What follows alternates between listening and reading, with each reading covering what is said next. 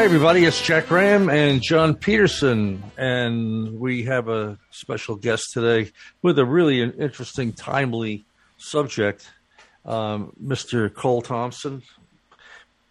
You know, Cole, not to make you, I'm not trying to make your head big. I know you're a very modest person, but on my computer screen, I keep about six icons for photographers that I always like to look and see what they're doing and look at their stuff. And I have you here and always have, even before we used to do these podcasts. You're one of the six that I look at. John, I was going to add you, but you got a ways to go yet. Yeah, I don't rate. I get it. And if it makes you feel any better, I don't even have my own up there. So. You guys remind me of me and John Barkley always taking shots at each other. Well, you know, Barkley we had on a podcast here a few months ago. Oh, that really lowers my opinion of your show. Gee, yeah. It was. We had a lot of fun. He's a funny guy, and John and I have a lot in common musically, you know. So it was fun. Anyhow, Cole, it's really great to have you back. I think it's been, John, am I right? Maybe about a year or so. About a year, yeah. Yeah, time flies. But Cole recently did an article on his website under the newsletter area about his trip to the Ukraine. Ukraine, yes. And it was very timely, obviously, due to what is unfortunately going on over there. You know, we're so lucky in America. You know, we've never, I mean, as far as when I was alive, and I've been alive for, you know, a long, long time, we've never had a fight on our land, you know. Yeah, I mean, Hawaii got attacked. But, you know, to a lot of people, Hawaii is like a different country. It's far enough away. I can't imagine what would happen if, God forbid, we ever go through what those people are going through over there. It's a disaster. But, you know, John and I, when we saw that, we immediately said, let's get a hold of Cole and maybe we can talk about this. So for everybody that's listening to this podcast, Cole, tell them where they can find that newsletter or that letter. If they go to my website, just click on newsletter, and then it's just the first one listed. And it's entitled Ukrainians with Eyes Shut. Yeah.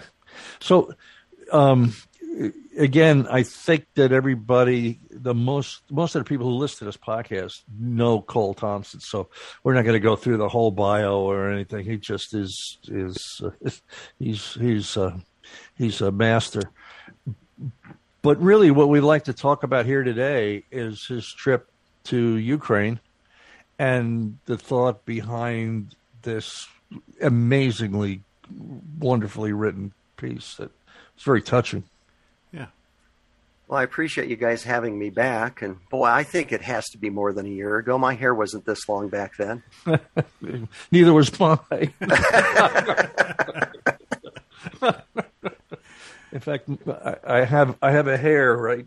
One or two back in here. So no, you look great. I mean, you look a lot younger than I feel sometimes. You know. But yeah, no. Well, where should I begin? Here. Well, John, what do you think? Just well, let's kind of start with the project. I mean, it's the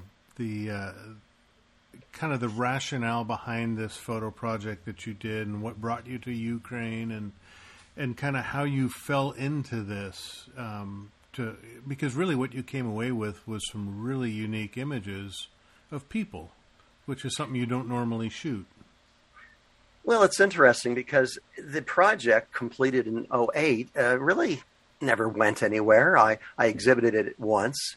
It wasn't my most popular project. I wouldn't even say it was my favorite project. But suddenly here in this last 2 weeks, it really has taken on a completely different meaning. And now, I don't know, I feel differently about it, especially as I wrote that newsletter and recounted my experiences with these people. I was in Ukraine simply because my son was serving in the Peace Corps there.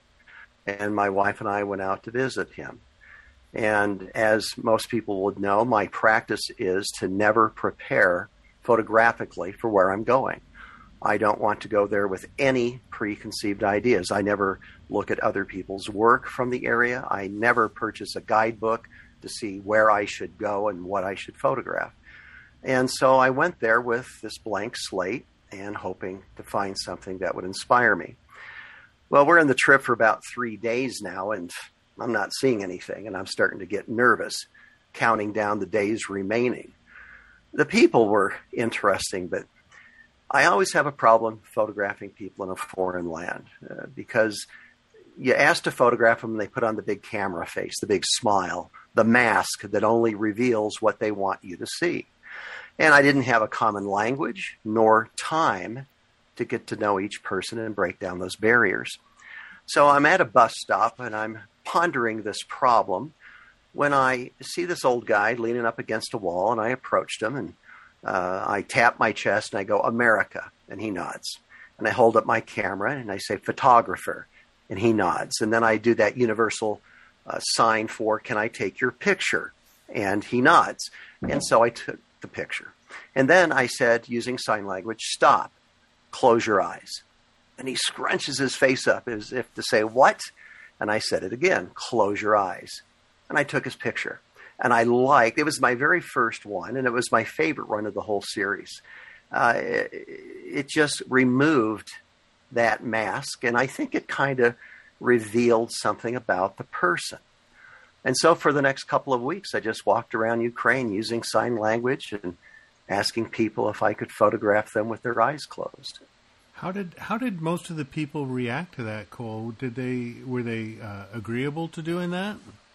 Very. I think I had three people who said no. One who got angry and I'm certain swore at me in Ukrainian, but almost everybody just did it. And let me tell another little story. I'm in Lviv, and this little old man, 5'0", came shuffling up, and he asked me in very broken English, "What are you doing?"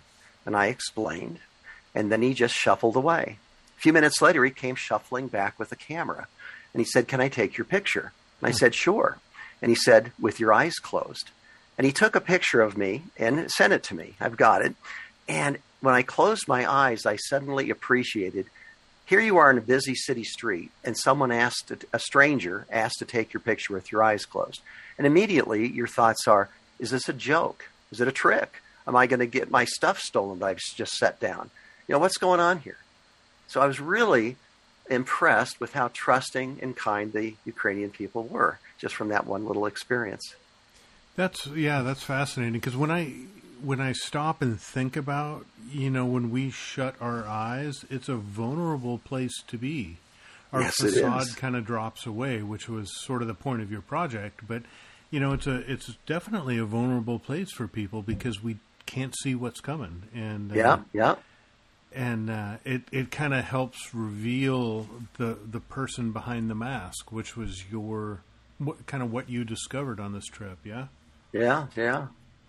You know, the Jewish people say that the eyes are a window to the soul. And yet I still think that, you know, closing the eyes revealed something also. Yes.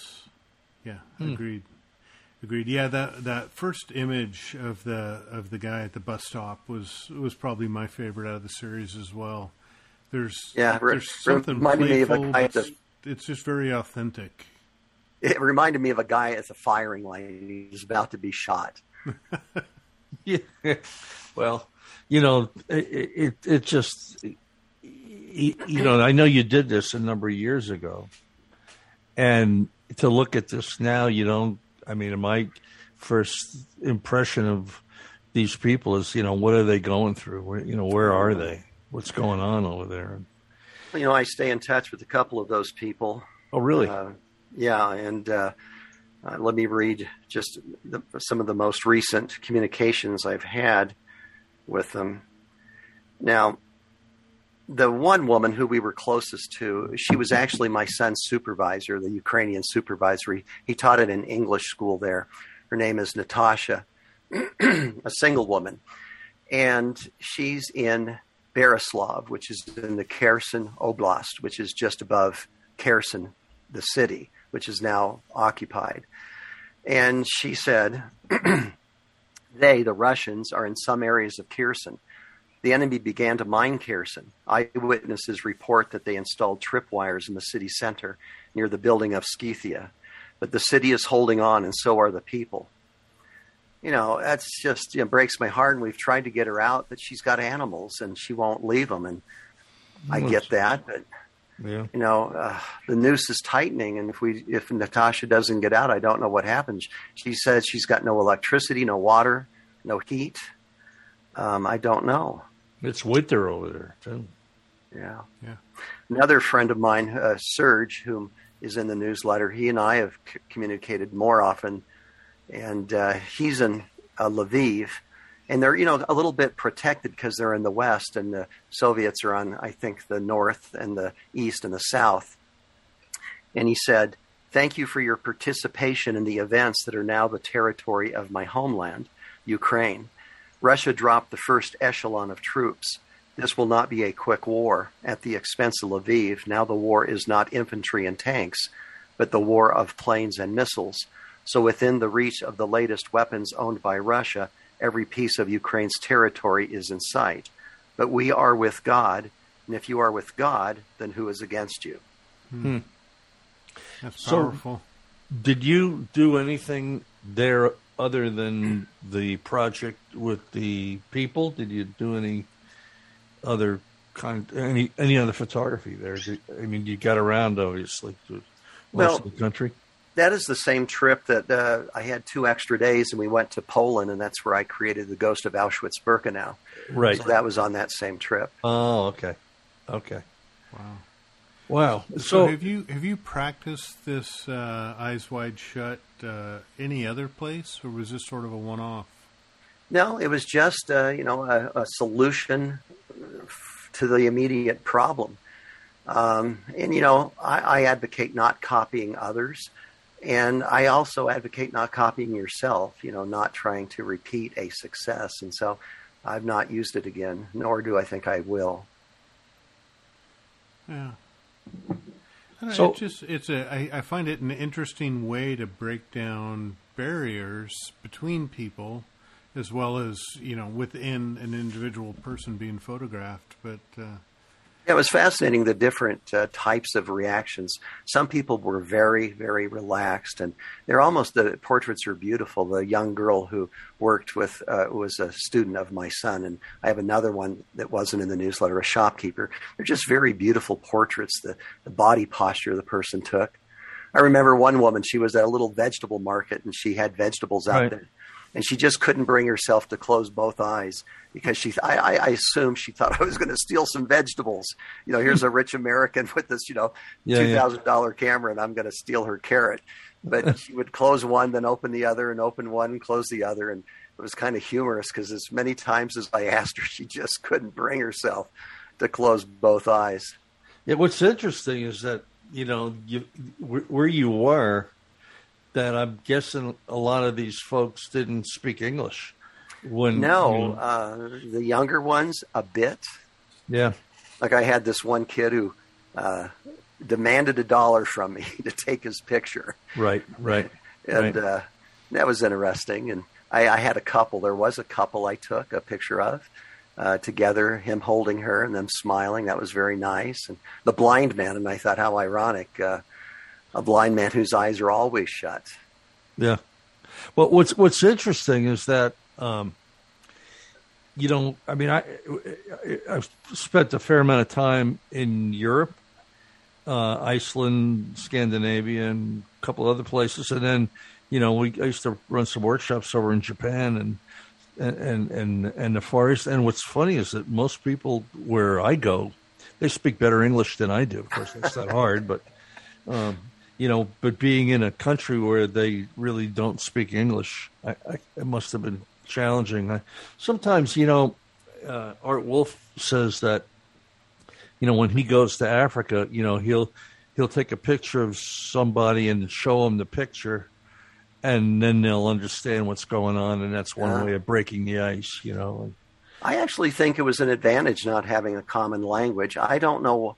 I can't put it into words, but there was something that bound us once we did this experience. We were communicating without words, and it was it was fun. Like I say, I made friends. I remember this one kid, Lesha, who must have been 16, and he was coming home from a wrestling championship. And I've communicated with him a few times. He spoke no English.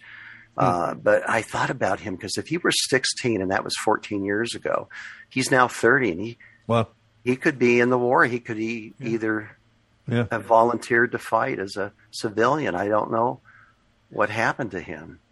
Well, I wish when this podcast, and I think, John, we'll get this up pretty quick. We're going to do our best to get this out. It's so touching. It's just those images. I don't know. I guess it's just very timely, and they speak. I'm not a good photographer when it comes to capturing people. So I rarely shoot people. I hardly ever do. Yeah, and you ought to do it more because you did a great job on there. You did. Let's talk about the President Zelensky, should we? Sure. There was that one photo in the newsletter where this kid was really kind of funny, and he told me he was a comedian. Yes. And he said that one day he was going to be president. And I never thought anything of it. It's the kid who wouldn't close both eyes, and he just would close one eye. And he was just joking around. And I thought he was kind of a nut, not an insane nut, just kind of a nutty guy. And I didn't think anything more about that experience until I wrote that newsletter about a week ago. And then I thought, wow, a comedian who told me he was going to one day be the president of Ukraine. And didn't say anything about it, didn't think about it. Well, I put out the newsletter, and I must have received 10, 15 emails saying, hey, is that Zelensky? And I said, no, I don't think so. And another friend said, hey, I put it through Google AI, and when I did, it popped up as Zelensky's picture. And I said, well, I don't really think so. So if you'll recall, I always took a picture with their eyes open first, and then I asked them to close their eyes. So I got this kid's picture out, put it against a picture of Zelensky, which was taken within a year of each other. And I'm still thinking it's not. But others are saying, yeah, I think it is. But wouldn't that be something if it were? Yeah. That would be pretty incredible. Yeah, I actually, I think we were talking before we got on here, but I haven't looked at social media now in over a year and a half. And, I tried not to listen to too much of the news because pretty much everything you're hearing is kind of editorialized by these people who are supposed to be reading the news. But I don't... they always have to throw opinions in and what they're working. But, I actually think that this president, I mean, he's doing some great things, but, I just wonder if he's in kind of installing this false hope to these folks that they're going to be able to conquer, this vast army that's coming after them. I don't know. I mean, I don't know what to think. Whether he's doing the right thing or he's. Well, I think he's fostering the same spirit that we in this country have around fighting for what we believe in and fighting for our country. We have a lot to fight with. Those poor people over there. They're sure. Dependent on. But it's all about heart, it's all about heart till 10 million people coming after you. Oh, yeah. Well, let me jump back real quick to something you guys were talking about, which is interacting with people that don't speak English very well. And I think, I've had a lot of experience traveling throughout Asia and Europe as well, and some of my most memorable experiences are with having a shared activity with somebody who doesn't speak my language and I don't speak theirs. And, sitting down and having tea for 2 hours with somebody who doesn't speak English and I didn't speak Taiwanese. Those types of things are some of the most memorable person-to-person experiences I've had. And I can't encourage people enough to not be scared. Don't shy away when you don't have a common verbal language, because there's a lot of other tools out there, as you found. I agree. I agree. And in fact, the reason I did that is because my son, he's always been so shy, and he didn't want to help me by approaching people and explaining the project. And so thankfully he bowed out, and my wife and I did it through the sign language. And I'm grateful that happened.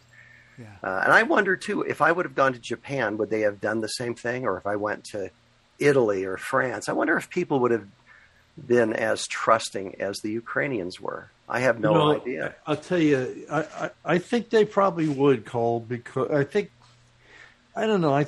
people have a sense of when you go up to somebody, sometimes they could tell whether you're like a good guy or not. I don't know. So I'm saying it wrong, but there's some, humans, we're funny people. You know, when we go to a grocery store, for example, we see people we don't know, and we tend to kind of, within 5 seconds, kind of try to figure out what these people are like, whether we do it consciously, but mostly subconsciously. And I think a lot of times, you know, when you're cordial, you know, people can figure that out pretty quick. And then, like you say, there's common signs that we make that, you know, that you could talk through. And I think, you know, the other thought that sort of struck me a little bit earlier in the show here was kind of as a result of this project, it's really just showing that, you know, we may live in different parts of the world, we may speak different languages, eat different food, but guess what? We're all human, and we're all pretty similar in many, many regards.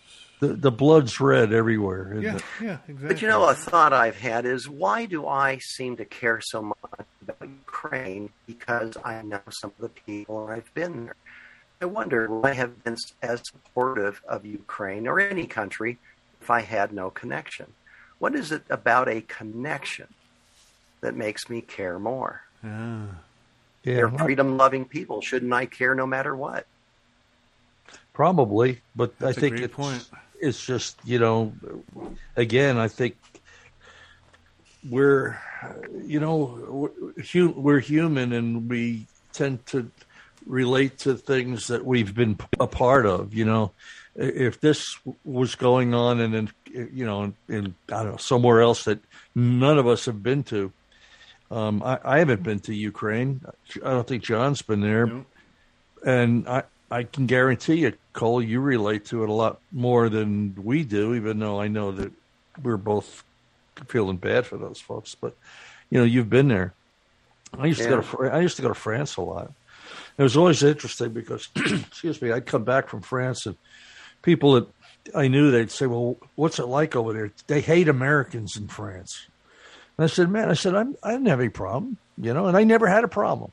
Yeah. And they looked at me like, well, how did you deal with that?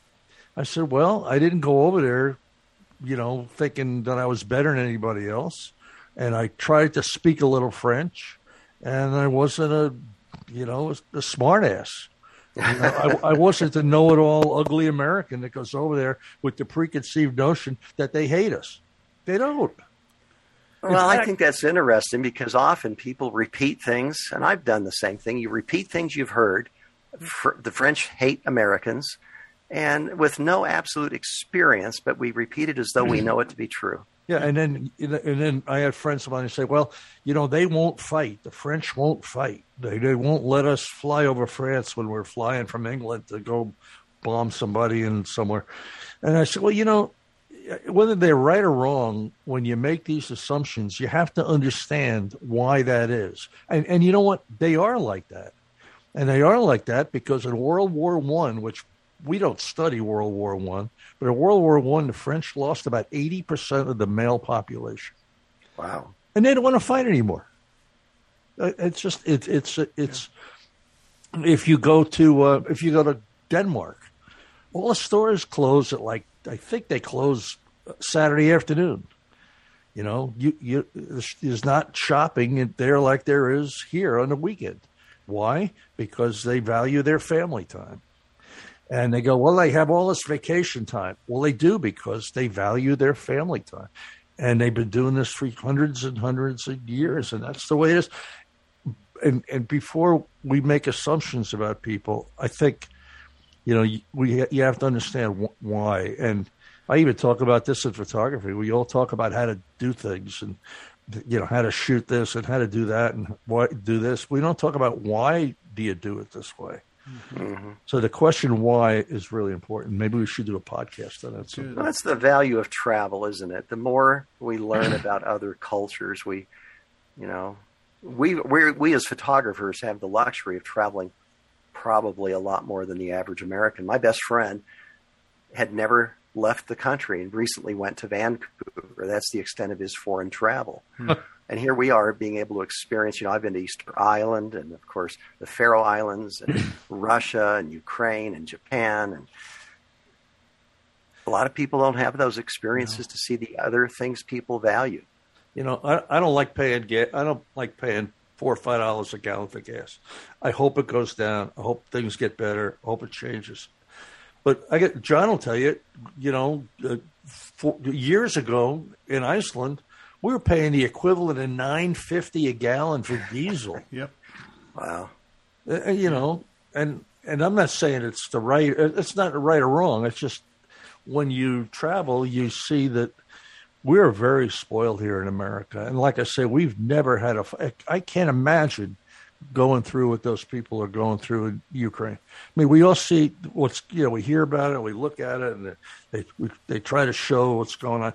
But you don't know till you're wearing those shoes and sitting in a subway station hearing the bombs go off. You know what the British did in World War II, to, you know, hiding at night. You know, I mean, we're so spoiled here. It's unbelievable. Yeah. We're all worried about how many damn megapixels we have. Yeah. Well, hey, can I bring it back just a little bit to Cole? Something that you said around just your sort of rhetorical question about why you feel this connectedness to Ukraine and how we feel more of a sense of connectedness to places we've been or things we've experienced. And that kind of got me thinking about landscape and nature photography a little bit and how we, when we're in these places, we're very much affected by it and we're very connected to it. And so we have this emotional baggage that comes along with our photographs that other people might not. Mm-hmm. And it's really interesting of how do you, whether you're landscape and nature or a war photographer or anything else, how do you bring people, how do you build that greater sense of connection with people that may have not been in this location through your visual images? Well, my approach is completely different. I don't try to create an image that will communicate or create an image that will touch others. I try to create images that I love, and I then can't control how others will or will not react to them. And but I just don't try to please others or to create for others. I always feel like my best images are the ones that I create out of a sense of passion and vision and for myself. And again, these Ukrainian images were never, I would say if I had to rank them from 1 to 10, they would have been, you know, at the bottom of the list in the eyes of other people and the comments I had received or the amount of attention I got for them. But suddenly now for others, they have meaning. And I'm appreciative of that because I would like to get this word out that these are real people. These are good people. These are proud people. These are giving people. You know, in the newsletter, I showed that picture at the very last, the picture of at the picnic. And here's some friends of my son's who wanted to throw a big picnic for us. And these guys brought out tons of meat. And I know how hard it was for them to come to meat. And just threw us a big, big picnic just because they were generous. And they wanted to, you know, they loved Cody. And so they wanted to thank his parents. And I was just touched by that. So that's why I created that image. I found that a lot of people, especially, well, I wouldn't say just in places like Ukraine, but a lot of people are very inquisitive about Americans. A lot of people want to be Americans. They wear jeans and, you know, they listen to the music. And I think, again, we're very fortunate here. And they'd like to have all the things that we're so spoiled in having, kind of. When I used to go to France, I stayed in this little hotel not far from the Eiffel Tower, right up the road from Napoleon's tomb. It's in a big museum. And when I got there, you know, the guy, he knew me, and he says, you know, please come down to the bar tonight. They had a little bar in the basement. And they'd say, everybody knows you're coming, and they'd like to talk to you. Hmm. You know, and they just wanted to talk to the American. It was kind of an interesting thing. So it wasn't Jack Graham, the famous photographer. No, please. Jack Graham, the American. No, please. Please. You know, you talked about they all want to have the things we have. And I was just thinking, the happiest people I've met in the world were in Ghana, in Africa. They had nothing. They lived on a dirt floor with a thatched roof. They had no medicine. They had almost nothing. Yet I thought about how incredibly happy they seem to be. And I wonder if they're not lucky to not have all the trappings we Americans have. Yeah. Wow. Very good point. Yeah. Very good point. You know, like I say, we're a lot of people I run into, they're worried about, you know, when's the new camera coming? It's going to have, you know, 46 megapixels. Yeah, we're very spoiled. We're very, very spoiled, you know. But, you know, I tell everybody, call it, nobody gave me anything, and I've worked myself up from nothing to extreme poverty. But I know John Peterson. So yes, of course.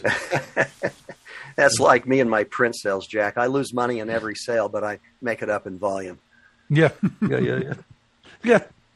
Well, well, you know what? I appreciate you having me on to talk about the Ukrainians. If people would look at that newsletter, and even more importantly, if they'd share it with their friends, just to put a face on the Ukrainian people. I can't imagine, like you said, Jack, how it must feel to be bombed and hope someone will come to your rescue, and no one does. Yeah. And I just hope this does not turn out as we all fear it might. Yeah. Well, I have a feeling, and I don't know what it is. I'm not that smart, but this nutcase, Putin. I mean, I almost think he might have some kind of a terminal illness or something, because these are not actions of a rational human being. It just, you know, we went through this with Hitler and the other guy in Thailand and a couple other people, but this is just, it's horrible. And it is horrible. Just and innocent people. Just pray to get through it. I don't know what to do. But anyhow, you know, we're going to get you back on here probably sooner rather than later if you're around to do, you know, this project that John and I are trying to get going, this creativity you know, group that we're trying to put together here in a podcast. And John, any last thoughts? No last thoughts. It's been fantastic. I think I just echo Cole's sentiment of folks, go out and read this article, take a look at the images, and please share. Just share with your friends. I've already shared with a bunch of friends, and just it puts a face, a more personal face on what's happening, and I would encourage folks to go out and do that. So I'll put all the links and everything up on the show notes at wetalkphoto.com, but you can access everything from Cole Thompson's website. Appreciate it very much. Everybody, say a prayer for these people.